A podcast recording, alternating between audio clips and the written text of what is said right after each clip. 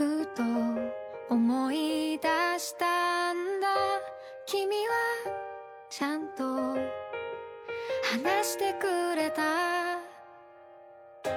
ずっと一人温めてた夢を震える手を押さえ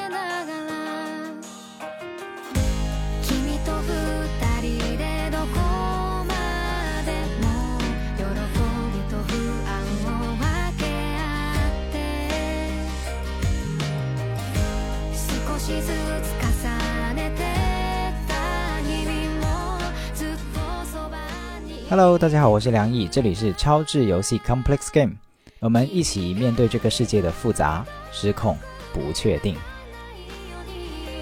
暗い足元照らす灯火でいるから大家好，我是梁毅，我满血回归了啊！这个之前有阳了哈，所以 这个休息了一段时间啊，但是很开心又能够给大家做节目。那么我们这次的嘉宾是云儿哈，先让云儿跟大家打个招呼。超智游戏的呃听众们，大家好，我是云儿，我也是一档播客的主播，我的播客叫做星光女孩，同时我也是一个个人成长教练，就简单的介绍一下。个人成长教练，嗯，能不能多说一点啊？就是比如说是怎么在从事这个个人成长教练，比如说主要做什么，以及啊、会怎么走上这个路？啊嗯，其实个人成长教练更多的是帮助别人探索内在自我的，然后拥有自我力量的，然后或者是更多偏向内在的一个探索。嗯，然后怎么走上来，真的就是纯粹从探索我自己开始的。我探索着探索着，发现，哎，我好像直觉上觉得这个就是做教练这件事情跟我天生就很符合，它跟我所有的特质都很吻合，它是一种直觉性的判断。然后基于这种直觉性的判断之后，我就真的去做了。然后做完之后发现，哇，它跟我的直觉就是一致的。嗯，听起来是个很有趣的工作，探索人的内在。因为有些听众不一定了解哈，跟大家区分一下，这个教练有很多种。我们这个足球教练、篮球教练是一种教练，那云儿刚才提到的那种教练是个人成长方向上的教练。所以你平时会是一对一吗？还是一对多的跟你的用户去或者客户去工作是怎么样子的？让大家有些画面感。我的就是一对一的，就比如说我的客户，他可能今天他想探索一个什么样的话题，比如可能是工作上的，可能是亲密关系里面的，他们遇到了一个问题，他们想抱着一种想探索这个话题或者想解决这个问题，然后他就会来找到我，那我们就会进行一场一对一的教练对话。那围绕着这个话题或者他的想探索的主题，我们就会开始进行一个就是工作。比如说，我们举一个简单的例子，呃，昨天晚上我有个客户，哦、当然我这里可能会引掉一些信息或者修改一些东西。就比如说，表面上遇到的问题是，呃，他拖延工作，他有件事情明明到了截止日期。但是他就一直不想做，那我们可能就会一起来看看，哎，这背后的阻力到底是什么？什么东西在发生着作用等等，到最后探索完，可能他就会有一个内心的答案。哦，原来是这样子的呀，是什么什么样的原因？然后他因此会获得新的动力，这种动力就是会让他觉得，哦，原来我是可以，呃，有有我自己的解决方法去面对这个问题的。然后他就把这个事情给解决了。教练他是不提供直接的解决方案的和建议的，但是在这过程当中会帮助客户去挖掘他内在本来就有的力量，然后把那个动力激发出来。他就自己觉得，嗯，他就有答案了，大概是这样的一个过程。听起来就是遇到了一些人生重大的课题，自己卡住了，然后就找一个专业的人聊一聊，并且在聊的过程中发现自己的一些盲区，然后也找到自己的恰当的解决他的本来自身就有的一些，但是自己看不见的力量。听起来是这样。那今天我为什么请云儿过来哈，也是聊一个什么话题哈？跟大家先说一说，就是我们会聊一个亲密关系的话题，就是怎样的分手或者说怎样的离开一段关系是健康的离开。那什么叫健康的离开呢？就是我们会发现有蛮多的人在关系里面是已经直觉的感觉到痛苦。呃，我们就不说这个关系是不是有毒关系哈，但是在很多的关系里面，其实有些人是过得不舒服的，过得很痛苦的，那就会自然而然。的产生一个问题，就是要不要分手，对吧？那很多的情感或者说一些朋友之间的讨论，肯定就是会说，哎，还留着留着过节嘛，赶紧分这样子。可是也会有人一直一直很犹豫，那我想这个犹豫背后是有一些恐惧或者担忧的，就是那分的时候是很爽啊，但是分完以后真的会更快乐吗？或者更幸福吗？或者说那我下一次再进入关系会不会又一样呢？因为也有一些情况是分的时候好像很爽，但是在下一个或者说在下一段关系里面，过去的一些情况又重复的出现，那自己的困扰烦恼没有真的解决。那刚好云儿最近有自己的一段经历嘛，就是也是接。树了一个亲密关系，然后我就有看到他发朋友圈，以及跟我去交流，说：“哎，我过得蛮爽的，就是而且那种爽不是那种只是解放式的爽，而是心灵有得到很大的放松、滋养、个人成长意义上的那种那种爽。”所以我就特别也想请云儿上来分享这一段经历，以及看看。怎么样的一个分的，就怎么样分法是会分到这样的好结果，或者说叫做舒适的、良性的离别，它到底是怎么样的？我觉得是个很有趣的亲密关系跟个人成长相关的话题，所以就会请到云儿。那或许从从你的那个事情开始说起吧，就比如说，诶，是大概什么时候？分的，然后是一些什么契机之类的。首先，我想说，我觉得梁毅他的感觉非常的准，他只是通过我一条朋友圈，他就抓到了一些很重要的精髓。嗯，我大概的话是在二零二二年，也就是去年六月份的时候分手的。然后我先说一些背景吧，我跟我的前任其实谈了。大概快七年了，所以它是一段非常哇，那挺长的。对，它其实是一段长时间、深度的亲密关系。所以这段处理这段关系的分离，对我个人来说是非常有挑战性的事情。我觉得它给了我巨大的课题和考验。嗯，当时分的契机，其实真正主动提分手的人并不是我。虽然我之前提过，就像梁毅在前面说的，他说你在一段关系里面感觉到痛苦或者不对劲、不舒适的时候，你肯定是会有感觉的。我是有感觉的，并且我不是，我可能更早就有感觉了，只是我一直，我也曾经在中途有想过要分开，并且明确跟对方说过这件事情。我说，如果我们不对这段关系进行一个调整或者维护的话，那我们可能要选择分开了。就是更早一点的时候，其实有跟对方坦诚的说过这件。这个更早早到什么时候啊？就七年里面的的什么时候？分手前半年。半年，就是那个时候已经是关系最最最最最糟糕的时候了，到了一个我心里的底线了，所以我觉得如果这段关系对方还不愿意，或者我们还不共同去维护或调整的话，那这段关系会走向结束的。我就跟对方摊牌了，嗯，说了这件事情，嗯，亮红灯了，就等于。对我亮完之后，哎，确实我们都当时一致的目标是说，那行，我们还想要维持这段关系。那我们要做一些事情，一起来调整。然后对方也有做一些调整，我也有做这些调整。嗯，然后很有意思的事情是这样子的，就是在我们分手的时候，恰恰是我们两个人的关系走到了最深度以及关系最好的时候。当然，这里要除开那个谈恋爱初期的那个热恋期啊，这是我们两个人共共同的一个感觉。所以，当分手的契机来的时候，我是猝不及防的。是非常快的，就是我都懵了，我没有做好这个剧情听起来蛮有意思，就是普普通人很能想象说分不就是在关系最差的时候分吗？但是你刚才恰恰是说不是，对吧？就是关系最差的时候是亮红灯，然后给对方预告预警的，反而是过了那个点以后，两个人的关系又重新有。恢复，甚至是去到你刚才描述说最好哈。待会儿我们可以分别说一说这个最差跟最好的一些外在表现哈，或者说一些一些具体的情况。那也就是说，这个曲线哈，如果我们画一个曲线，就是在最初一两年谈恋爱热恋期，我不知道热恋期多长啊，可能几个月，可能什么，你待会儿自己说。就是有一个高峰期哈，然后往下掉，然后掉到。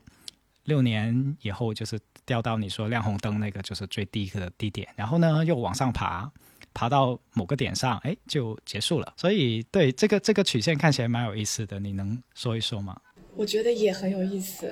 我们热恋期其实时间非常的长，可能很多不我不知道其他的，但是我至少认为我跟我前任的热恋期有三年那么长。三年，嗯，所以当我开始感觉到这段关系磨合强度非常大的时候，是第四年的时候开始的。然后第四年的时候，我就开始，哎，觉得不是很对劲，我想要调整这段关系。然后到第五年的时候，第五年的年底，我就想，哇，如果再不做些什么，这段关系就要结束了。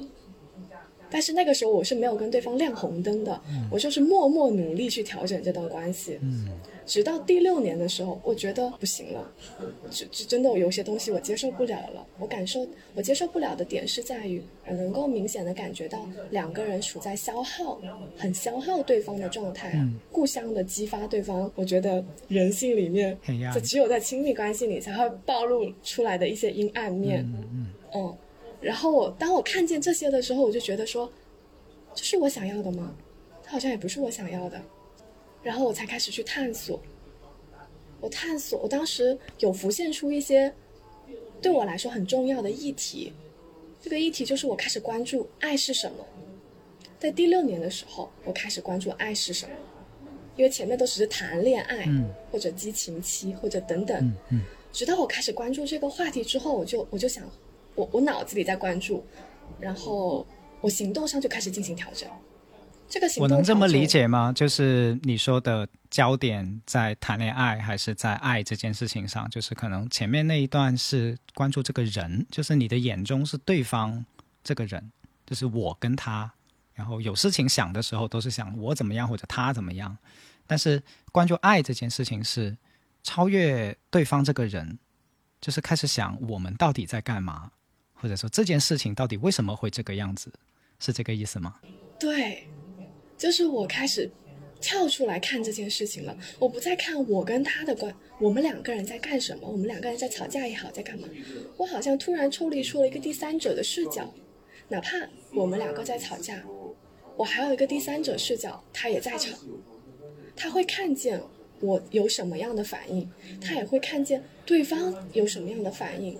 然后这种谈过恋爱的一定知道，一旦进入有冲突和矛盾的场景里面的时候，你们两个人就好像有一个开关一样，一按，你就会有一个生气的反应，或者对方就会有一个沉默的反应。你也不知道，一开始你是不知道为什么，怎么就会这样。但是那个第三者视角出来之后，你就知道了，哦，原来这里存在着一个开关。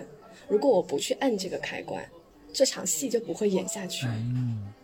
所以我就跳出来了。有一种开始做自己人生导演的感觉，就是我开始看看在演什么，彼此在演什么，以及是不是真的想这样演。嗯，然后跳出来之后，我就发现，哇哦，原来亲密关系的模式还可以改写啊！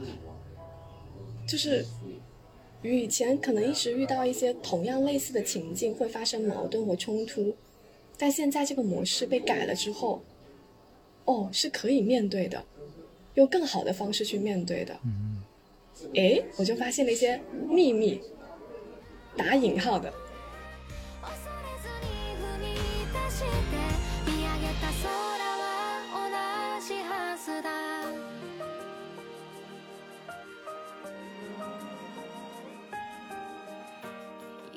我我开始好奇是怎么会开始具备这个意识，因为这听起来像是一个觉醒的状态。那个觉醒的起点到底是什么？如果现在回想的话，啊，这是一个很，这是一个很好的问题啊！我想一想，我觉得觉醒其实不是在，不是去觉醒这段关系，而是去觉醒我自己。就是我开始在觉察我自己，我在觉察我每天都在想些什么，我的情绪是什么，我的感受是什么。如果你要回到那个起点，其实是回到我自己，在觉察我感受这件事情。它它是一个自我觉察为起点的。那有没有一个时间节点呢？因为你刚才说你们这段关系长达六七年嘛，然后前面的三四年是热恋期，然后到了第三、第四年开始发现不对劲。那刚才我们说的这个觉醒的那个点，就是有没有一些什么事情，或者说你印象中，嗯、就是自己突然间发现，哎，是要有多一个自己去观察旁旁观去看这个过程的？有的，有这样的事情，但是这个事情不是在亲密关系里面发生的，哦，这个事情是在工工作当中发生的。嗯，能说一下吗？可以的，就是我过往和现在是一个很不一样的人，就是过去的我是一个不会表达自己感受的人，或者是我的感知力非常的丰富，我能够感受到别人的情绪、感觉各方面的这种看不见的信息，但是我自己不会表达我自己的内心感受，然后这个事情。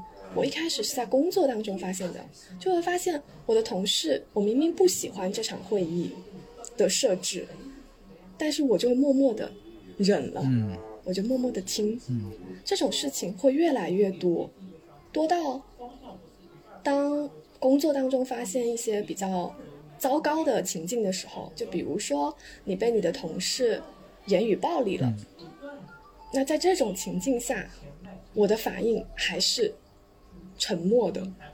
我其实内，但是我的内在不是这样子的，我内心感受到巨大的伤心、难过，因为对方可能跟我曾经关系非常的友好，是伙伴型的关系，但是为什么会发生这样的一些事情呢？当时的我是没有办法表达的，我就把这些感受像压下去了一样压回去了。可能我会大脑会说：“哎呀，就让这些事情过去吧，我们就不要再纠缠这些事情了。”但是身心的感受不会像你大脑一样说能过去就过去的。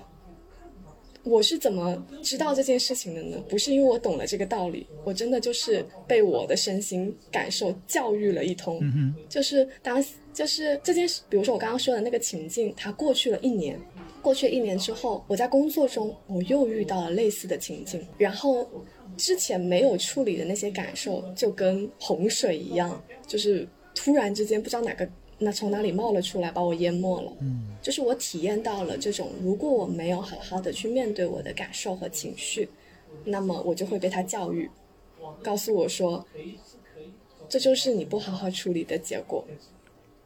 嗯，所以从那件事情给到我一个非常严，就是非常有价值的一个礼物，就是我要开始学习如何去表达我的感受和情绪这件事情。听起来这是一个有点有点像噩梦一样的经历哈。虽然你刚才说的已经很轻松，但是我回想，假如一个酝酿了、发酵了一年的委屈或者说难受，它在一年过后席卷，就是就是好像洪水一样的倾泻下来，那那一瞬间内心其实是很很崩溃的。我我我的想象里面，然后那个强烈的感觉会就是可能发。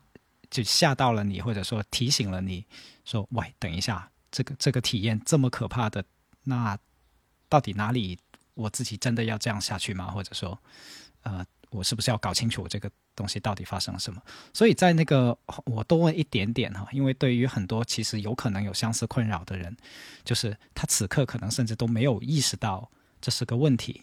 就是他可能会觉得，那在工作场所里面隐忍不是很正常的吗？哪里可以随便的去发泄自己，对吧？职职场又不是谈感情的，尤其是很多老板都会觉得，那员工就很自然的会压抑情绪跟感受，或者整个氛围都是压抑情绪跟感受。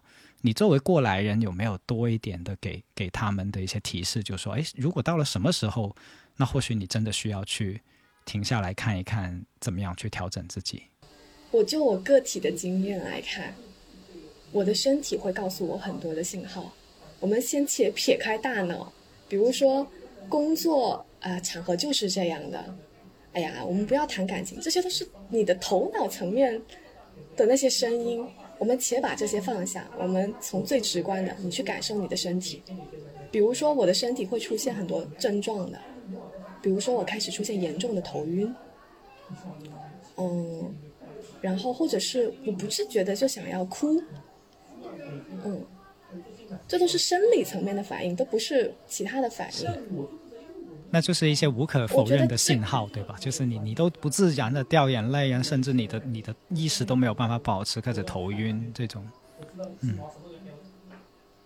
对，我觉得这个，当你捕捉到这种，当你的身体嗯，症状可能跟我的症状是不一样的，但是你要先去感受到你的身体，因为身体它很聪明，它比它会比你的头脑更快的反应你此刻面对的这个情境下你会有什么样，你是你感受到了些什么，你可能不知道他在跟你说什么，比如说你可能肚子疼、胃疼，或者是哦，我还有一个身体的表现就是我的肩膀会非常的疼。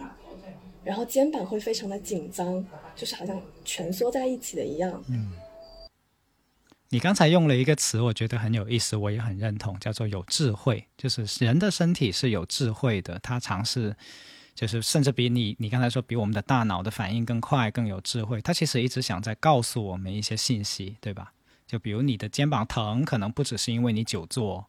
而可能是你真的承担了很大的压力，你的头在晕，可能不仅仅是因为你看屏幕太久，是因为你的这个人文的环境也是出了一些问题的环境，对吧？所以他跟他对我们身体的感受力的要求听起来还蛮高的，就是不是每个人都能够感知到自己身体，或者说用这样的角度来看待自己的身体反应嘛？那你自己有经历一个怎么样的过程？就是说，哎，我开始重视我的身体了，这些这些声音了。其实这也是我踩的坑。我为什么会提醒大家要先注注重身体的信号？是因为我就是没有注重的。我开始出现头晕，我就哦，那可能是我压力太大了吧，不管它。然后后来，哎，我发现怎么又开始头晕？我说，就是我抗压能力不行啊，不管它。然后直到后面，我有一次，我开会，我上班，然后到达办公室，毫无预兆的情况下，我收到领导说要开会的信息，然后我到办公室，领导开始大发雷霆，就开始很生气的拍桌子的那种。然后我当时就很，其实我内在是很愤怒的，我就想这在干什么？为什么要做这些事情？怎么就不能多解释几句？为什么不能跟大家好好说话？等等。但是我这些话都根本来不及说，我就要去解决问题了。好，我把这种巨大的愤怒压下去了，然后我就处理了一天，把工作的问题全部解决了。回到家，我当天晚上发生了一件什么事情？就是我印象很深刻，我全身过敏了。过敏？起那种荨过敏？对，全身起荨麻疹，就那种很痒的。对。然后。我就回想了一下我那天的饮食，我没有吃任何我平时不吃的东西，都是我平时会吃的东西，怎么我就过敏了呢？然后我就上网查了一下荨麻疹，上面就写通常压力、精神状态什么的就可能会呈现在你的身体上。我一看，哇，这不就是吗？我就想说，我的身体已经发出了不止一次像这样的信号，直到那次过敏了之后，我就更加明确了，它已经开始全身。在跟我发信号了。哦，是，听起来是，就是说已经用过敏的方式在给你拉警报了，相当于就是用这么激烈的方式，因为过敏其实很难受的嘛，就荨麻疹这种，而且很明显，这是一种病症了，已经是一种病的症状，对吧？然后就开启了可能你对于这种身体信号、身心关系之间的关注。然后后面呢，是自己去找一些书来看吗？还是说就只是自己去觉察，或者说有什么过程慢慢？因为现在感觉你已经对在这个方向上走了蛮远，不是第一天的那种感觉。嗯，是的。嗯，其实我第一件事情不光光是找书来看，我其实是去找了心理咨询师。我像比如说你前面说到的那种很崩溃的情绪，是我第一次体验到，就是超过了我人生里体验到的情绪的程度和体验。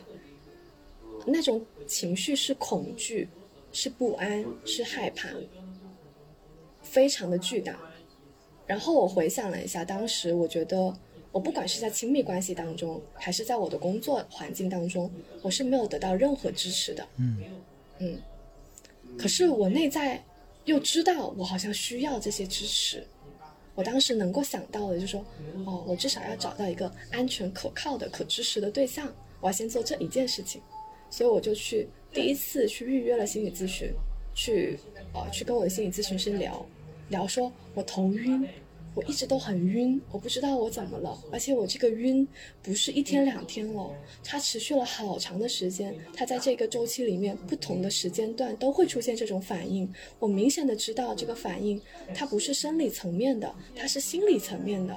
我就想跟他去探索这个问题，然后我就去。所以我的第一步是先找了一个可靠的支持对象，嗯，心理咨询师。嗯，第二件事情其实是。当我找到了这个可靠的对象，获得了一定的支持和安全感之后，我就开始谋划我如何离开这个环境。嗯，因为这个环境它有非常多的力量在牵扯着我，不是说我想离开就会离开的。嗯，就比如说，我记得我当时内心就在想说，哎呀，我要在我领导休完产假之前，我要离开这里。嗯，因为我的领导，他大概率会成为我离开这里的一个很大的阻力，他不愿意我离，对阻力，他不愿意我离开。然后我就开始想，那我什么时间、什么时间点，然后怎么做？我要储备些什么东西？我要在我能量最好的时候、状态最好的时候离开。哎，说到这里，我觉得很有意思。不管是我工作，就是离职。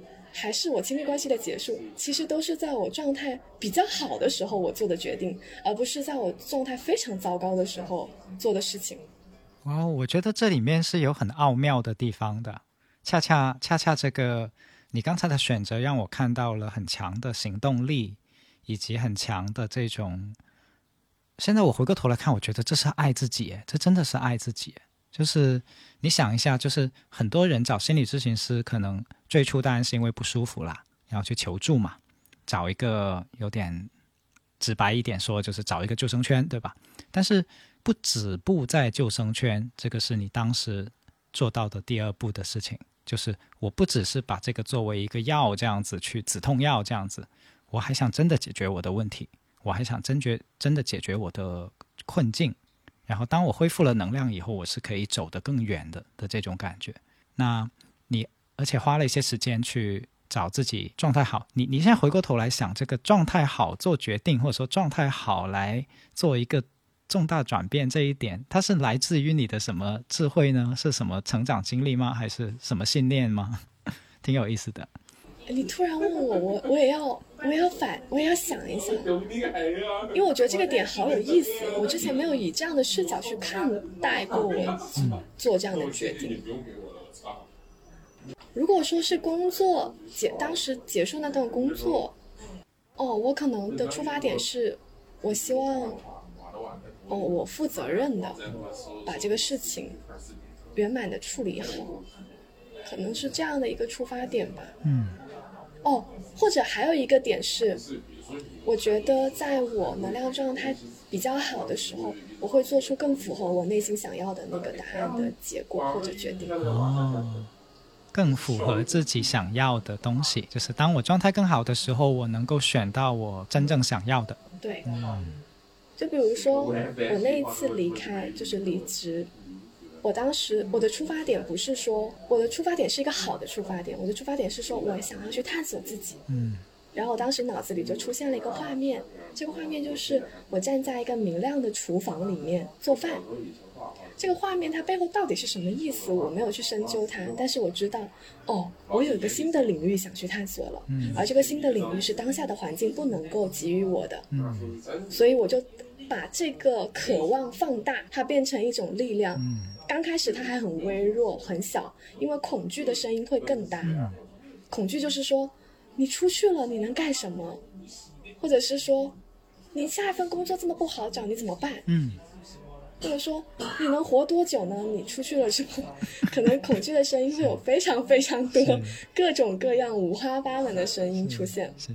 但是我会试图去放大那个渴望的声音和画面。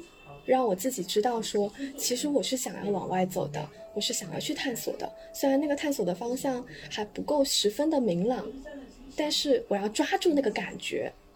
当我那个恐惧的声音出现的时候，我就会跟自己说：“那你还要等多久呢？你在这里已经工作了快五年了，你还要等多久呢？再等下去，那那你渴望的那个东西就一直都不会来到啊！你要被恐惧恐惧控制吗？我就会跟自己这么说。”然后我发现我的答案就是我不要，我不要被我的恐惧控制，我就是想要去追寻我渴望的东西。现在我觉得是这一股力量。是是，现在我我我我觉得很真的很惊讶，或者说同时又很惊喜。我发现我就是只是凭直觉觉得你有故事。但是我不知道，原来诶，真的会回应到。你还记得，就是我们刚才最初说，怎么样离开一段关系会更健康？你刚才那个点就就完全很好的回应了，或者说呈现了。确实，我们在做离开的选择的时候，也有很多恐惧的声音，但同时其实有一部分是渴望的声音。而且你的渴望里面还有画面，那个厨房做饭的画面。我刚才听的时候，我就在想，这个画面虽然你没有进一步去解读它哈，但是我自己尝试用我的解读，我就感觉，当我自己在厨房做饭的时候，第一，那肯定是特别有掌控感的，就是我能选择我想选的食材，我能选择我想要的火候，我能选择我想要的锅具，对吧？就特别有自我选择、自主的掌控的。的这样的一个局面。第二个事情就是，它还挺惬意的，就是我做饭，对吧？我我可以选择做快一点，也可以选择做慢一点，或者做给我心爱的人吃，或者做给我自己吃。就是不管哪一个取向，都都包含了一种惬意跟享受在里面。然后还有一个就是，那我做出来的东西还对自己有用呢，只能吃，对吧？所以这一个简单的画面，其实它如果我们深挖下去，它包含了很多。其实你在做选择的时候，想要就像你说的那个渴望，那个渴望到底。有什么样的一些要素，或者说质地元素，希望成为就未来想发生，而不仅仅说我要逃，我要我要害怕这样子，这个是很有很有力量的一个画面跟方式，尤其是当我们去做选择的时候，但是又很不容易，因为确实我们有的时候是会因为痛苦和恐惧做选择的。是的，但是我当时明确的知道，我已经体验过最恐惧的情绪了，但我又不想被它控制。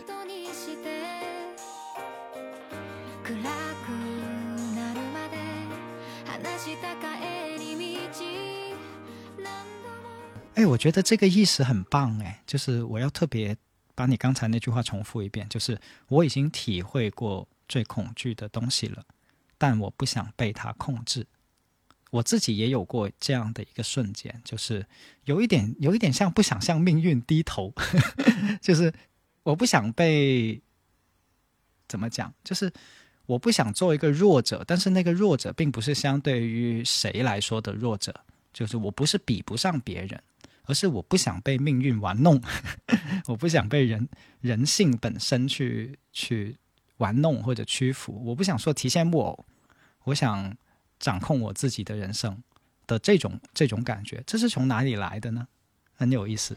你要是现在问我，其实老实来说，我回到那个时刻，我是不知道那个是从哪里来的，因为。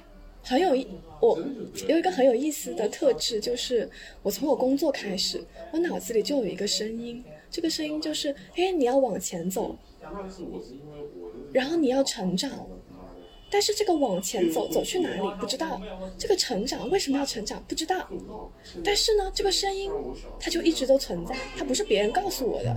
我回想了一下，我人生当中没有人告诉我这样正向的话语。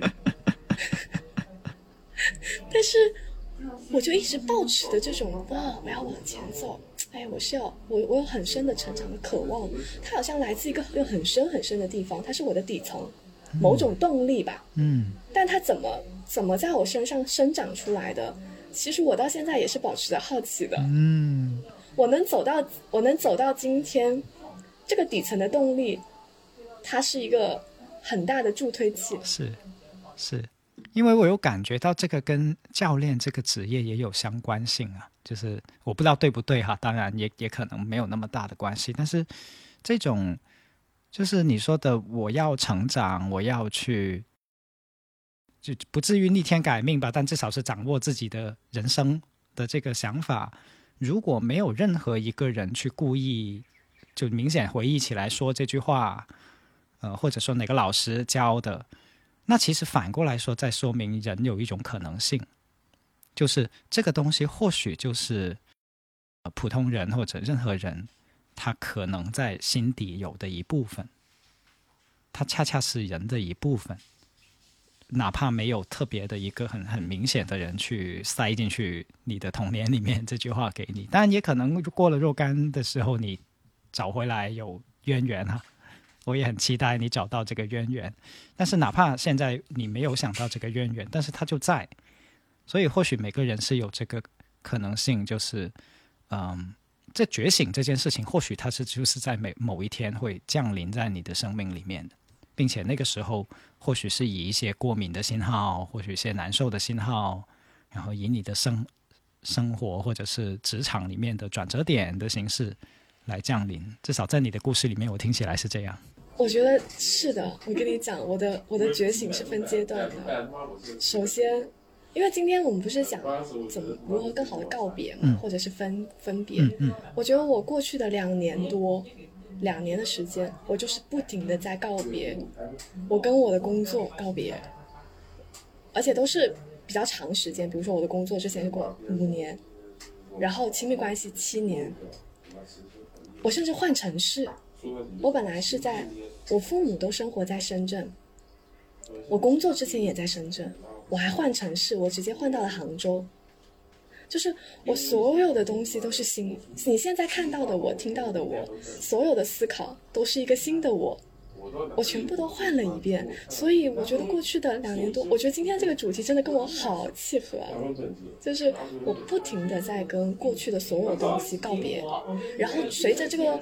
告别的过程，就是我不断觉醒的过程，也是我不断重建自我的过程。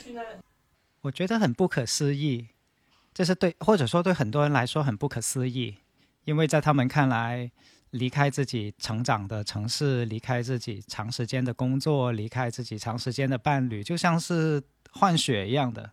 把整个人的全身的血液都换了一遍，就是在这个过程中，你能多说一点那个体验吗？因为有很多人会可能一方面憧憬，但是另一方面又没有实感，就是会说哦，鼓掌啊，哇，好厉害！但是仰望就只能对你仰望，但是你能不能走下来多一点点，让他们看到，哎，这个过程里面有些什么其实跟人也很平凡，或者说也很日常会发生的东西。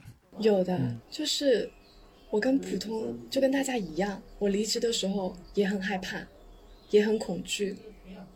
所以从我第一次升起离职的念头到我真正离职，这中间又过去了两年。两年。我花了两年的时间，花了两年的时间，印证这个环境和我不合适。决定好，鼓起勇气，积攒能量，当然也存钱等等各种方式。用了两年的时间，我才下定了决心，说对我一定要离开这里了。所以它不是一个一蹴而就的过程，或者我一下子就做到，没有，就光光离开我第一份工作，从我第一次有离职念头到最终离开，真的花了两年的时间。然后好，离开了之后，我就开始搬家，因为我想说，那这个城市不适合我，我不想在这个城市生活。我非常清楚，因为我已经在这个城市生活了很久了。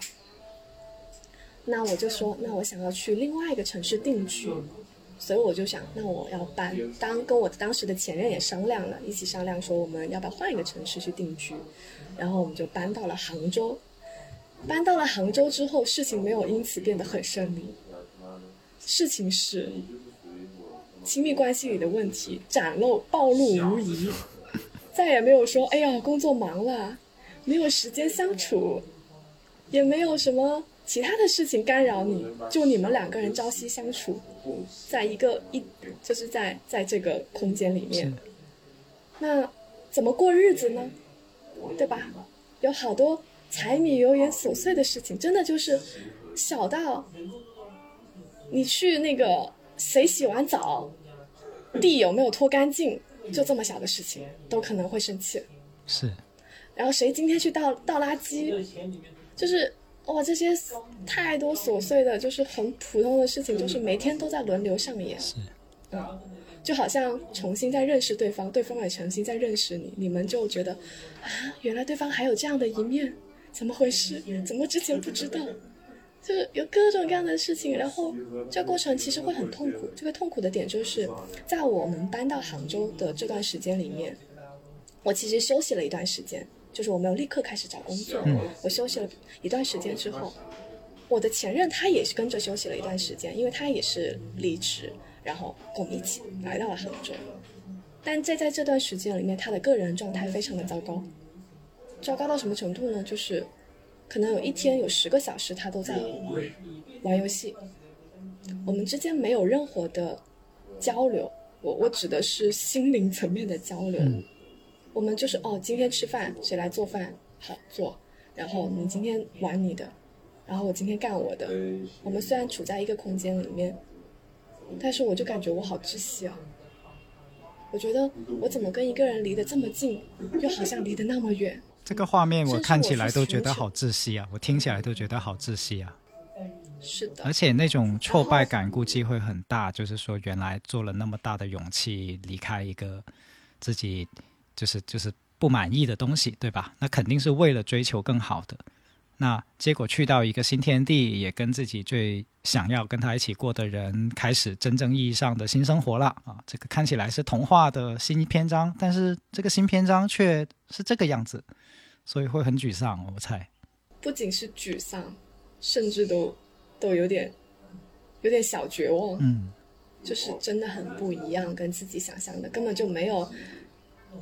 我这里特别想跟其他人，就是跟听众们多说一句，就是不要期望说你离开了一个环境，然后你立刻你的人生就会发生转变，这件事情，哦，可能真的不太现实。嗯嗯，所以我就不得不面对，我我我离开一段环啊那个工作环境，可能是我的一个课题，我要跟这里告别了。对。然后我就发现，我又继续面临人生新的课题，就我怎么处理这段亲密关系呢？是，嗯，我觉得你提了特别好、特别理智的一点，就是或者说特别现实的一点。啊，我觉得这个现实不是劝退哈，就是嗯，只是让我们看到事情的复杂性。我们这档节目叫面对复杂失控不确定嘛，这个复杂性就是我们有的时候会把从一个不好的东西里面结束它、逃开它。就认为，那就只要离开了，就理所当然的马上美好就来了，或者说我就获得了美好了。但其实可能是两码事来的，就是你拆掉一个房子跟建建立一座房子，它是它是两个动作，它不同的两个主题。就当时你有这种感觉，对吧？就重重新要建立一个东西，虽然已经告别了那个消耗你的东西，然后发现去到了一个新环境。我又遇到很多问题，比如说我一个朋友都没有，因为我到了一个新的城市，一个朋友都没有。然后我的亲密关系就是这个样子的，又出现了一些问题。我根本没有像我想象当中的啊，我可以放松下来了，我可以自由自在的休息。没有，我变得非常的焦虑，因为我看到了这么多的问题。嗯，所以我其实也是经。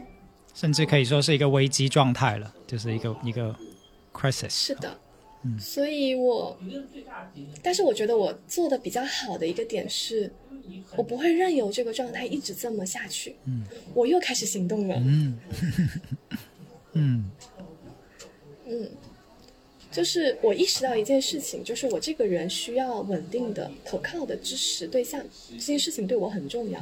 可能每个人他都有一个支持源。那我就觉得我需要一个。首先，当我觉得没有力量，各种事情都很糟糕、很危机的情况下，我先做一件事情。我什么样能把自己状态稳定住？嗯，我就先稳，先做这一件事情。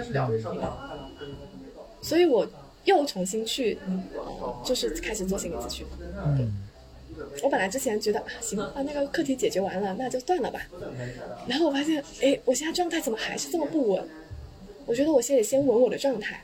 其他事情再说，然后我就继续去做心理咨询，然后做心理咨询，我觉得做心理咨询的过程，它就是一个不断的觉察自己的过程，就我就把自己身心啊什么所有的都觉察了一遍，就每每周都去做这件事情嘛，然后我就会发现我有很多分裂，就不是分裂，就是有很多分离，比如说我的脑。和我的心是分离的，这个分离就出现在可能理性上他会说一说一套东西，嗯，对，然后心里面又是又是另外一个声音。这件事情体现在最明显就是要不要跟我前任分手这件事情。我的理性上一直不停的在拉警报，说你的成长速度已经远远超过了你的，就是你现在的一个亲密关系的对象。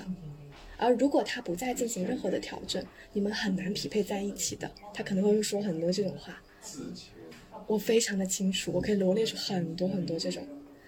但是，但凡我提到这个分手的这件事情，我的心就开始哭泣。我我的表现就是我开始大哭。我一开始我还想不明白，我说：“哎，我不是前昨天才理性的思考好这件事情了吗？怎么我今天突然开始哭了呢？啊，怎么回事？为什么反应差别这么大？我一开始是搞不明白的。我现在来回看，其实就是我我的头脑跟我的身心是不合一的，就是分开的。他们各自有各自的所谓的立场或所谓的需求啊，我又不知道怎么同时满足好他们。”所以我就经常会打架，就像有两个自己不停的在跟对方打架。你为什么不按照我的？可是我不想这样子做呀，啊，那他就打架打架，会经历这个过程。嗯，多了解一点，因为头脑的那个说成长速度不一致，那个比较好理解。那哭的那个部分，现在回过头来想是一个什么部分？就是他想告诉你什么？嗯，这个部分我会。我会把它叫做，就是我的内在的小女孩嗯嗯，就是她是一个，我觉得他更像，他更接近于原生家庭，呃，那个小时候的自己。嗯，他的反应通常都是以哭泣，他像是不会说话的，他像是一个比较小的小孩可能他通常表达自己情绪的方式不是通过语言来表达的，他就是哭。你问他怎么了，他就哭，但是他就说不出来，他为什么要哭？这是我第一次感受到，哦，原来我内在还有这个部分啊，这个部分一直在哭哎，所以我一开始是没办法跟他交流的，我只能感知到他在哭。后面你你问到我这个问题，我觉得很有意思的点是，我后面花了很长的时间跟这个部分的自己对话。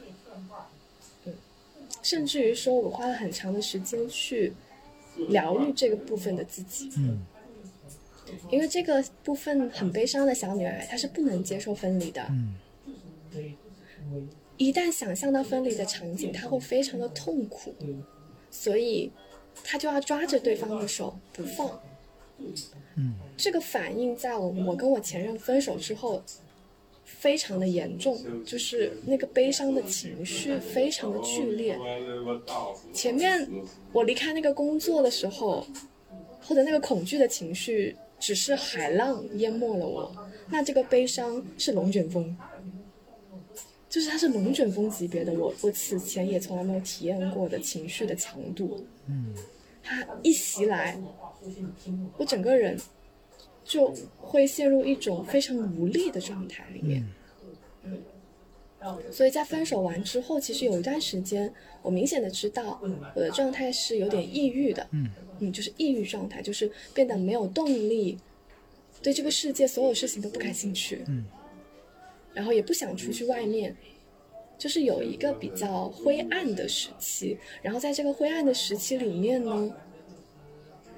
哎，说到这里，我突然又觉得，我怎么做的这么好啊？是 是，我也是刚才想想称赞，但是一直没有找到地方切入。就是我会发现你对自己的观察非常非常非常的细致，因为普通的人可能会觉得，哎呀，那分手就是会悲伤的嘛，肯定难过的嘛。但是你没有用一个很理所当然的部分，而是很细腻的去看到，像说，哎，这个悲伤，这个掉眼泪，它可能。是一种什么样的状态，并且这种状态，它是怎么讲？就是如果你不去面对它，或者没有去看见它的话，它可能会把你拽回来。就是明明你已经想好了要分离，或者说明明想好了、想清楚了，但是又做不到，就是总是卡卡卡，一直卡在那里，对吧？并且还有一个部分就是你说龙卷风那个部分。哎，真的被龙卷风吹到六神无主的人，他是不知道龙卷风的，他可能就是陷入到一个有点有点瘫痪的状态，就是我说的情情感瘫痪啊。但是你现在能够把它说出来，那代表你当时的这个觉察意识其实很强，就是知道自己发生了什么的这个意识，它一直在线，并且这个在线其实蛮好像听起来蛮能够帮助到你在这个分离的过程中能够做到身心。整合。哇，你的感觉非常准。我刚刚飞快的脑子回看了一下过去，哪怕在我情感宕机了，就我整个人就是有点类似于崩溃了，就真的就抑郁的时候，我发现那个觉察，就那个觉察的部分一直都在。嗯，它从来没有因为我的脑袋或者是我的情感宕机了而消失过。嗯，我会非常清楚的知道，比如说我暴风的在哭泣的时候，我会知道此刻我在暴风哭泣，我在看着暴风哭泣的我，同时我也在体验着这个暴风。暴风哭泣的这种强度和体验，我在这里面被卷啊卷啊卷啊，或者是，或者是难受啊，或者是痛苦啊，我也同时在体验着，但是，我也不知道为什么那个觉察的视角从来没有消失过。嗯，这是一种天赋，你未来可以或者现在就已经在运用它，未来这个天赋可以帮到很多人的，我猜。嗯，所以。我为什么每次掉进一些坑里面，我还能爬出来？或者是我经历一些情绪的风暴和龙卷风的风暴，我最终都安全着陆了？嗯真的跟这一个觉察有很大的关系，就是它始终保持在那里，它就不会至于不会把我引向一些奇怪的路途。是。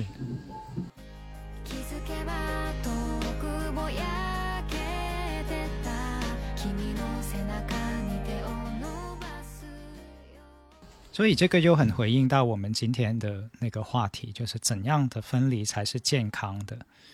它可能不是在于说，哎，对方这个人好不好，该不该死？最近看那个漫画，当你难过的时候，想一想，该死的是不是另有其人？这样，这这种话很爽。但是，其实从你的例子里面能够看到，那个真正为我们保驾护航的东西。它可能并不是一个很简单的结论或者判断，或者对对方的一个一个，就像盖个戳一样子的，呃，定论了，这个东西定了，所以我就什么东西都好说，而是一个很持之以恒的对自己的觉察。当然，有很多人可能会觉得很玄幻啊，就说，哎呀，我没有这个对自己的觉察，那那又怎么办？但我反过来说，他也是普通人，他也是普通人，呃，人类是有这个潜能的。或者说，我们的这个部分它一直在，只是我们什么时候打算去开发它，或者说有有跟他做朋友，让这个朋友的声音不至于被我们自己的其他的声音给淹没掉。或许你就能慢慢听到这个声音，并且这个声音还可能一直，其实一直在。嗯，我这里想补充的说一句，我也不是一直就能听到的。我真的是练练过来的，就是练。比如说我前面说到，我不会表达自己的感受。那如果你要表达自己的感受，你不得先知道自己有什么感受吗？那你怎么你怎么知道自己有感受？你不得去觉察吗？我其实是从那个节点开始练的。我为什么现在能这么清晰的做这种表达？是因为我练了两年多了。我不是今天才开始练的，你看到的好像是我很轻松的知道我跟你表达出来，但是我告诉你不是这样的，我就跟一个小孩子学走路一样，我是一步一步走走起来的，然后一点一点去做表达的。这个表达是你要真的去实践它。我举一个很简单的就是例子，在我刚开始练习如何做表达自己感受这件事情的时候，因为我只会哭啊。我又表达不出来，那我就去找那些我只要一想到我就会哭的人，我就给他们打电话。不管这件事情过去了一年还是两年，我说我有一件事情我过去一直没有跟你表达，但是我现在想起来了，我想跟你表达一下。我说可以吗？然后对方说可以，我给他打电话。我说两年前你没有给到我支持这件事情，其实让我很伤心。我也不管。对方会怎么回应我？我就觉得行，这个表达我做了就可以了。然后我就练了一次，发现哎，好像有点效果了，不哭了。我就挑第二个人继续做，是这样子练出来的。啊，我真是全程姨母笑，太欣慰了。这个作为老师。因为，因为，因为这个就是我最鼓励同学们去做的事情。当然，我现在不想老师上身哈，这个角色，我只是想表达这份欣慰。因为我我自己也试过，所以我深深的知道这是多么有勇气跟多么啊值得去欣赏的事情。就是生活这件事情啊，我们有的时候看有些人过得好，呃，可能很多的归因，但是其中有一个归因，我想很多人是不一定那么容易去发现的，就是刚才小呃云儿所说的这种努力。就这种努力，它不是哪个，甚至不是老师给你布置作业，对吧？也没有人给你 KPI 说要做这件事儿，真的就纯纯粹粹是为了自己，为了自己。而且我打这个电话，关键是你不是去算账，对吧？那个心态特别重要，对吧？我如果打这个电话去是要找他算账，或者说要讨什么说法，那个意图就完全变了。那个意图就可能会让我们不是获得一个新的力量，相反可能还会失去一些力量，因为你想讨。但是可能讨不到，就讨不到公道，对吧？又又一次的被那个讨不到公道的东西给给给挫败了，然后就又哭一次，甚至哭得更更惨。所以这个这个很微微妙的练习方向，其实是这个这种练习里面的的难点。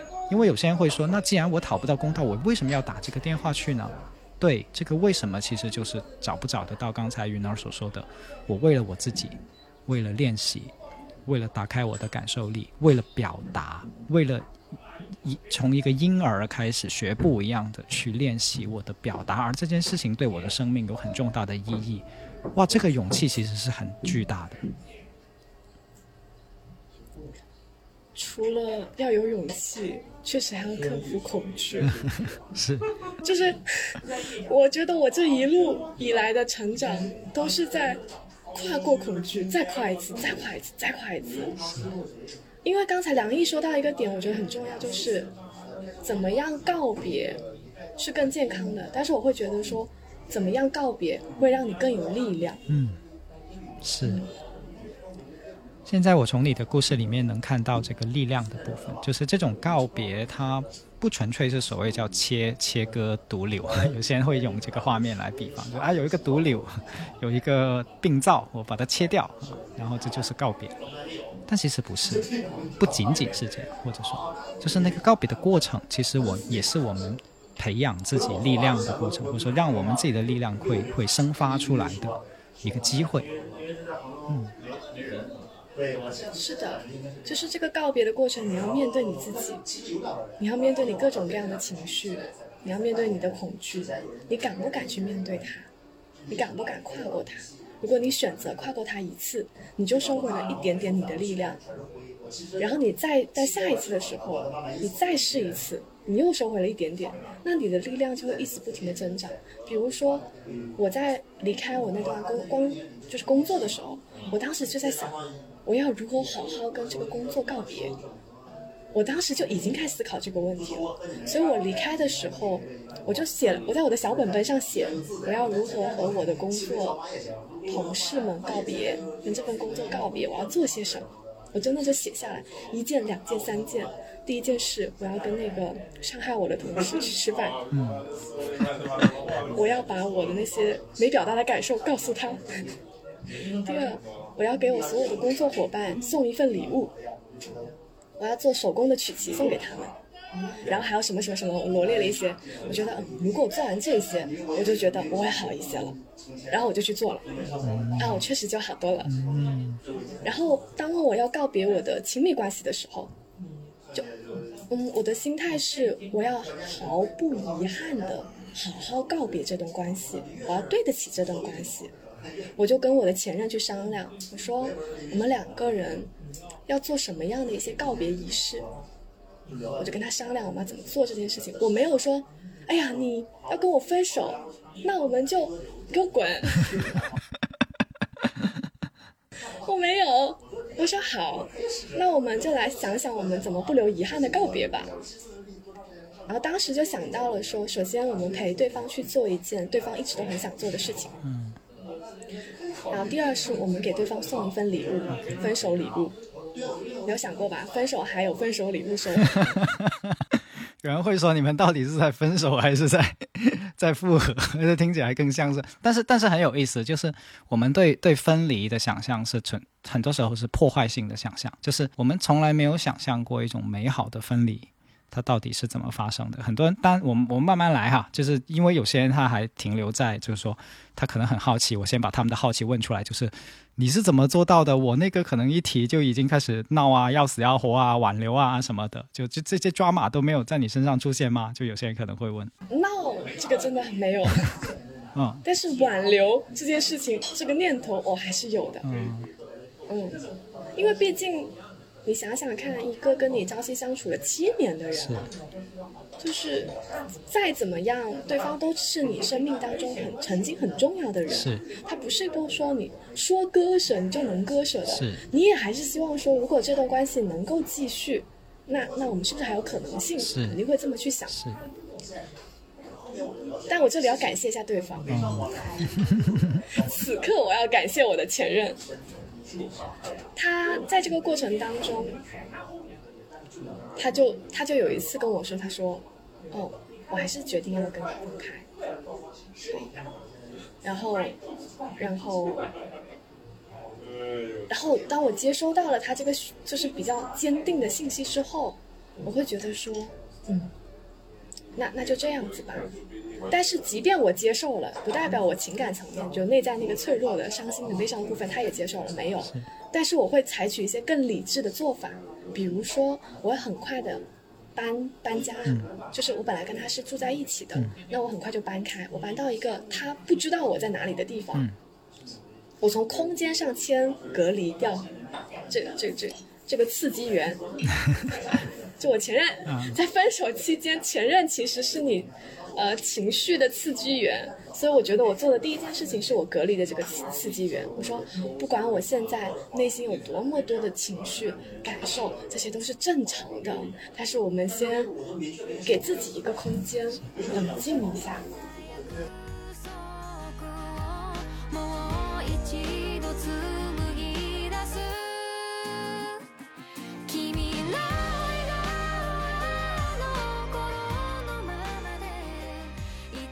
たいけど哎，我觉得这一点很很重要啊，也很有意思，可以拿出来讲。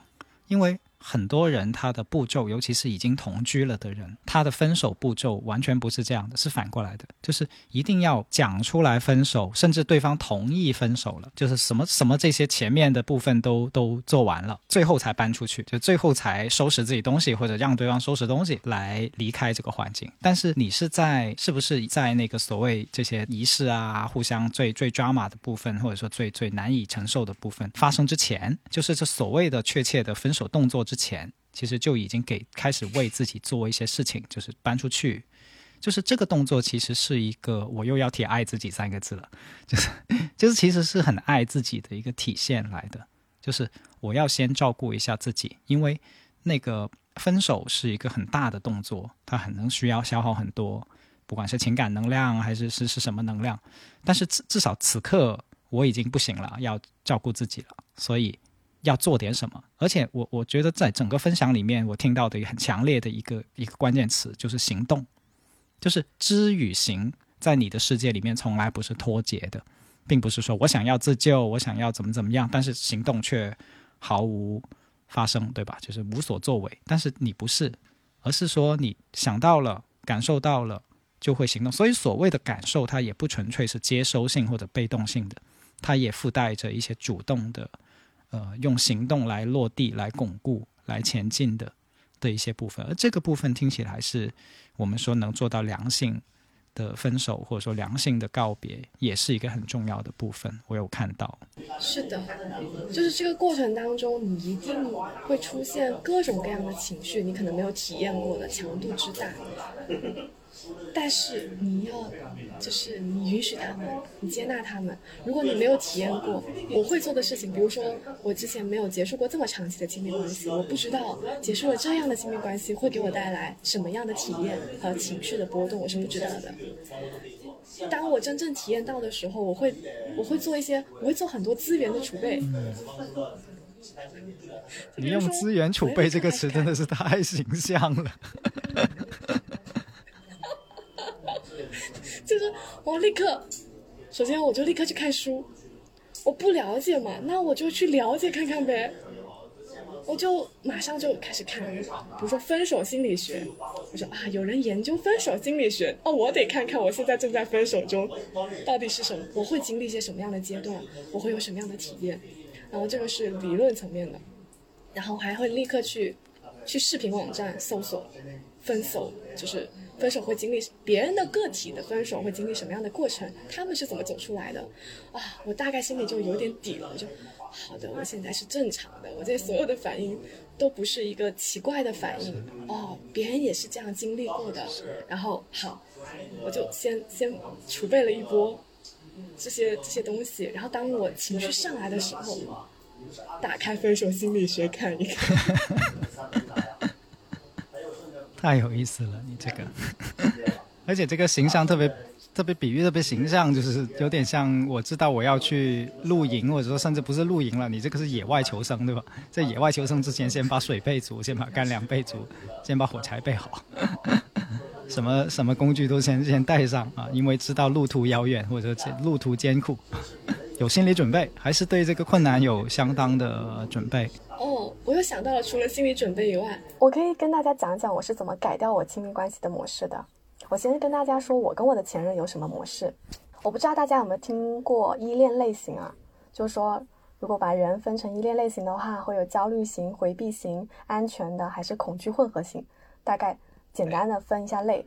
我虽然不，我跟我的前任不一定说百分之百我们就对应哪个，但是有偏重的。比如说过去的我偏向的更多是焦虑型的，就我容易不安，对，会有焦虑的情绪产生。然后遇到问题就想要抓着对方解决，不然我就持续不安、焦虑，可能会有这样子的呃表现。那我的前任可能就是你越抓着我解决问题，我就觉得还我就不想不想说话了，啊，我就冷漠，又给人一种好像他在偏向于回避型。对，偏向于回避型。那么我们会上演什么戏码呢？真的就是你逃，那我追。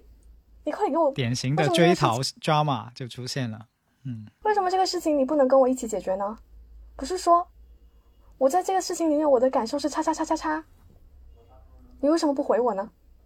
可能就变成这种质问，很新很典型的，就是你开始质问对方，指责对方，你没有照顾到我的感受，你忽略了我当时的什么什么想法，啊，然后对方就越来越沉默，越来越沉默，然后到最后说。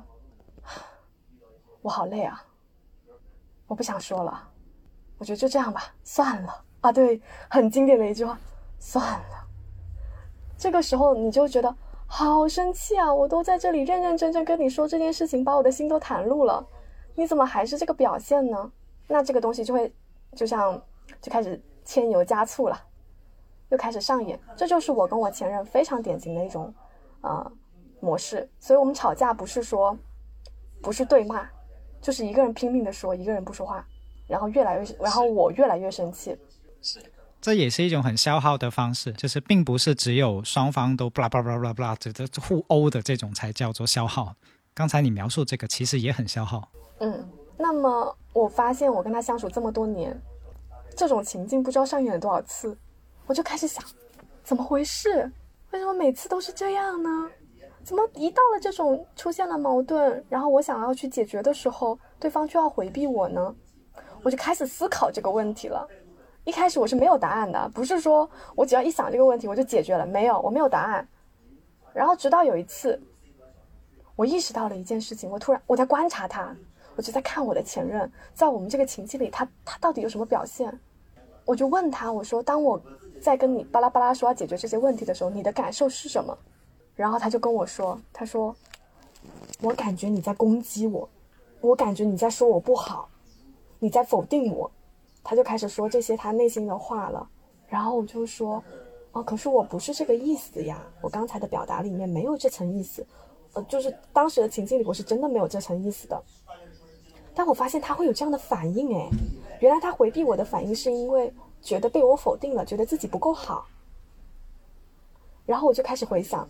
哦，那可能跟他过往在原生家庭里的关系是有模式是有关系的，他不是针对我这个人，故意要所谓的冷暴力我，他只是在这样的情境下，他就会有这个来自于过去的反应而已。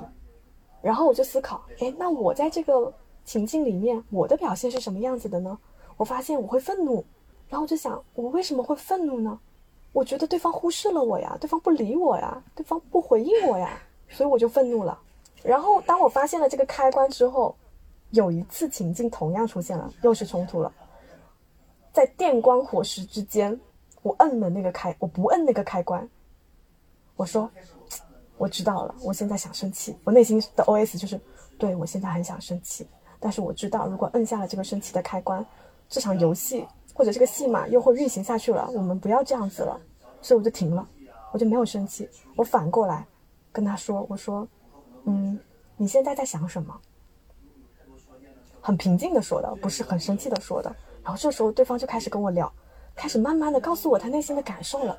我就发现哦，我们还能用这样的方式对话呀，解决问题呀，啊，那这个成功了一次，这是第一次成功。第二次，我看了一本书，那我觉得我这个人很爱看书。这本书跟亲密关系没有一点关系。这本书叫做《福格行为模型》，它讲的是一个人如何更好的养成好的微习惯，啊，怎么样在生活当中培养一个正向的行为。这是有理论依据的和研究的，他研究出了一个怎样更好的模型。我看到了这个模型，还有这个方法论之后，我脑子就冒出了一个想法，我说：哎，如果我把这套方法做一个改造，迁移到我的亲密关系当中，会发生什么事情呢？哦，我就开始思，我就开始想，我就说，然后我就跟我的前任说，我看了这样的一本书。我就跟他介绍这个理论，介绍这个理论之后，我把它设计成一个游戏，就我把这个理论变成了一个游戏。因为我前任他有一些特质，他很讨厌严肃的东西，他很讨厌你认真的跟他讲话，所以我就想说，那既然我们不能严肃的探讨问题，那我们能不能用游戏的方式，来，来聊聊这个东西呢？我就跟他讲了这个理论，然后我还设计了一些机制。这个机制就比如说，如果我们在我们的关系里面按照这种方法论。或者这个模型种了一些，培养了一些关于亲密关系的微习惯。那么我们每做成一件事情，我们有个庆祝仪式，然后我就把庆祝仪式换成他最喜欢的东西。他喜欢植物，我就让他挑选。我说：“你看，啊，你想要培养我们如果要共同培养这个微习惯的话，你想兑换成一个什么样的植物？你想种植的呢？”他就自己开始选啊，这个要换成这个植物，这个要换成这个植物。然后这个过程非常的有意思。他一开始非常的抗拒，他会觉得又搞什么？就是因为他不会看这些书，他不会去想这些东西，他就会觉得你又来搞我。他一开始的想法是这样的，不是说他很心甘情愿就来了，但是我没有放弃，啊，我就说我们尝试一下。然后这个方法它有它好在的点是，它是非常，它是共创的，它不是说我一个人希望对方按什么方式来做这件事，不是的。我们都会有一个发散思考，首先有个主，有个目标，这个目标是我们想要一段什么样的关系，大家各自写下来，哦，每个人会写他想要一段什么样的关系，然后我们就把两个人的想要合在一起，变成我们共同的目标，嗯，目标完了之后，我们就开始发散，那我们做什么样的行为会能够让我们达到这个目标呢？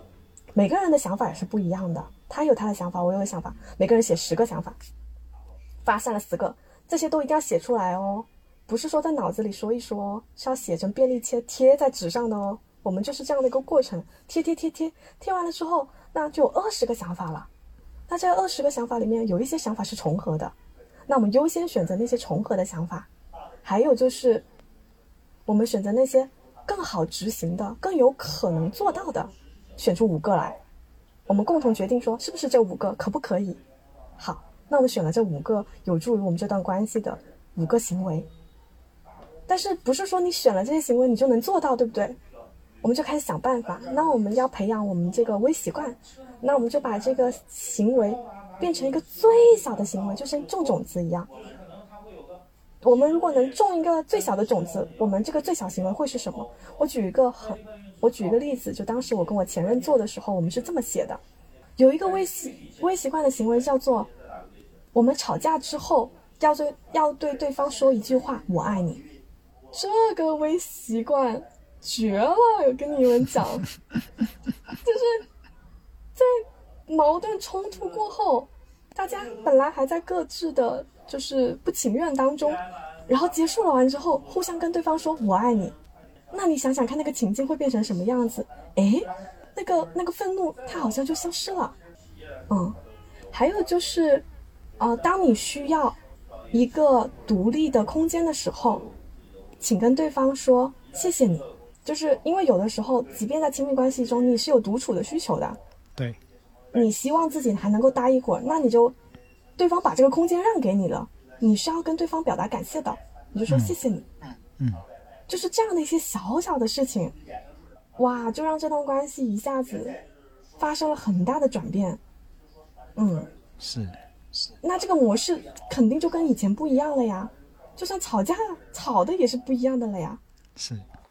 哎，我这里多插一嘴哦，就是作为亲密关系的老师，我又很欣慰，就看到这么棒的应用，简直就可以进入教案了。这个 教科书般的应用啊，有的时候我们会觉得说，哎呀，不可能的啦，怎么会吵得最厉害的时候说得出我爱你？可是有些东西不是因为你做得出来，所以它会成立，而是反过来，你做了，那个情绪就会出现，就是。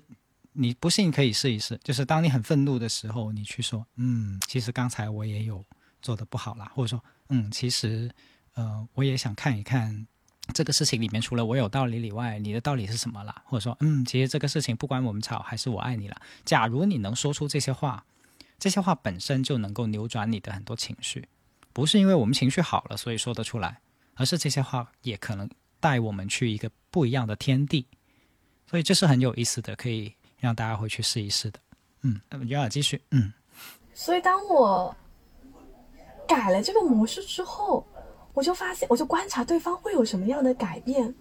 比如说，在关系里面经常会遇到问题，就是期待对方发生改变，并且是希望要求对方按照自己想要的方式进行改变，但是这种结果就是互相感觉被控制，然后这种被控制感，对方就会觉得窒息，或者疲惫，或者更加不想要满足你的需求。这个是。我在我跟我前任的关系里也曾经出现过的，因为会觉得他为什么不能够满足我的需求呢？他为什么不能照顾我的感受呢？等等，对方也可能会这样觉得我，我为什么不能够更加的关照他呀，关心他呀？他也会有类似的不满等等。我觉得这种不满和这种期望对方改变，然后又形成控制，也是很常见的在亲密关系里面。但是当我把这个模式改完之后，我就观察我的前任发生了些什么变化。我好惊讶的发现，他他开始做一些事情了，不是我要求的，我没有要求。比如说我去那个时候上班很辛苦嘛，他就晚上给我做饭，然后我只是抱怨了一句说：“哎呀，今天你这个饭不好吃。”第二天他就改了，他就开始想我喜欢吃什么，然后给我做我喜欢吃的东西。我就问说：“哎，你今天做的很好吃。”他说：“我希望你能吃多一点，你现在很辛苦啊。”嗯，然后还有就是，突然学会了，我没有这我啊，我就啊啊，可以，还能他还能这样子吗？然后他很讨厌去那种人很多的商场啊，做很多普通情侣觉得甜蜜的事情，例如一起去看电影啦，一起去逛街啦。他以前会觉得很鄙夷，就是就这些事情，就他会觉得某种意义上就很普通啊。他会这样子想啊，所以他就不愿意跟我去做这件事情。但是，他发生了一些转变，就是他主动带我去逛逛商场。啊，我说为什么要去逛商场？他说：“哎呀，我想给你买衣服。”我就大写的震惊，你为什么突然要给我买衣服？他就觉得说，他说：“嗯，我想试一下，就是如果跟你一起去，会是是一种什么样的体验？”因为他确实之前都不喜欢这些事情，所以他没有这个体验。然后我们就一起去优衣库。就是买衣服，他给我挑，哎，这个怎么好看，那个怎么搭配啊？这个哪个比较好，怎么怎么样？然后体验完了之后，他跟我说，哦，原来像普通的情侣一样去逛街买衣服，也是一件这么开心的事情啊。嗯，听起来他也有动了，就是就是那个自我成长的那个部分有在动。嗯，而且后面越动越多。然后这个，然后我想在这里补充一个信息，就是其实恰恰是因为这段关系被成功扭转了。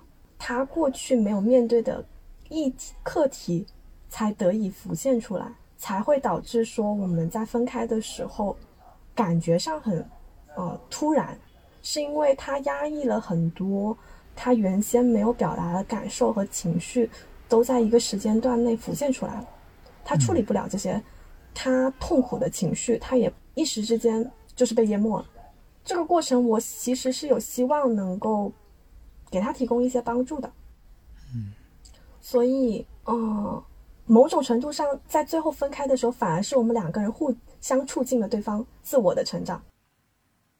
我很庆幸是这样的分离方式，或者说这样的分离的过程。现在我终于明白了你最初讲的那个不一样的曲线，或者说有点一开始无法理解的曲线，就是夏夏为什么关系好了以后，但现在就是好像那个延后的课题终于可以去面对它了的那种感觉。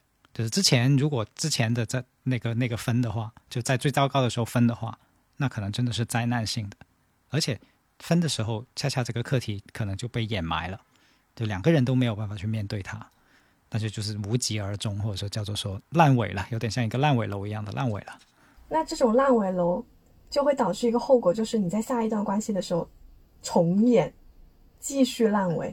我觉得我比较庆幸的点就是，我和他至少我是面对了的，我是面对了那些很深层次的，不管是我自己的还是他的课题模式也好啊，或者怎么样都好。然后我尽了一些努力，去扭转它，并且有扭转成功的经验。然后那种这种扭转成功的经验，就会让我又得到了一个礼物，就是在我下一段亲密关系的时候，我就知道了啊，原来是这个样子的呀！原来每个人他是有这样不同的模式的，但是我们是可以创造一种都满足对方。需求的模式的这种事情是可能性存在的，因为我亲身的经历过了。现在我更理解这个关系结束的方式的美好性。其实其实蛮怎么讲？就虽然分离一定会有痛苦，虽然分离总是会让很多人伤感，嗯，但是我从你的故事里面，或者说从你的经历里面，有感觉到一个很特别的平静，就好像芸芸众生每个人可能都会走的一段人生旅途。的这种感觉，并且不后悔去在这个过程中看过的每一个风景的这种感觉，是的，就一点都不后悔。我觉得现在来回看，我就是就是一个不停的在回收力量、回收我的礼物的一个过程。我觉得它是个过程。太棒了，哇哦！今天今天我觉得我是凭直觉的，就像你一样的，我是凭直觉的找到了你，然后找到了这个宝藏。所以我刚开始就说：“哇，梁毅的感觉怎么会这么准？他能找我，他他他只是通过我一条朋友圈就感知到我，我有这么多可以讲的东西。你真的挖对了，我跟你说，太好了。以及呃，我我觉得每没有一个生命是孤岛了，就验证了那句话，就是呃，如果我们有有感知力，是是能听到一些呃同频的声音的，呃，信息只是很少的信息。”但是那个那个直觉就是让你感受到那个后面是有东西的，并且你能链接到那个东西的时候，就就会让对方觉得，哎，这个频道对上了，就就很有意思。这个智慧，这个智慧也是我通过分手完成了这个整个过程才获得的。然后当我有了这个智慧之后，其实我现在的生活发生了很多改变。就。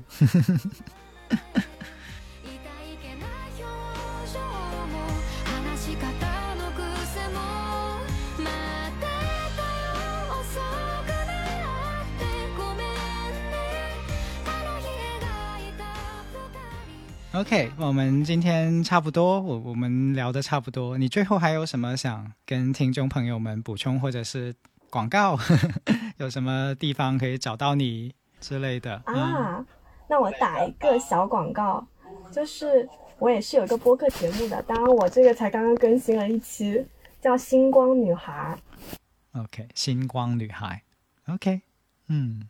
好啦，我也差不多去做饭。谢谢，谢谢今天所有的分享，也代替听众，呃，给你点赞以及祝福未来，祝福所有的人在未来，不管你是经历分离还是经历一段新的关系，嗯，我们会在各种的分分合合中照见很多人生的体悟。祝大家便利悲喜。呀，好啦，那我们未来再见，下次再见呀。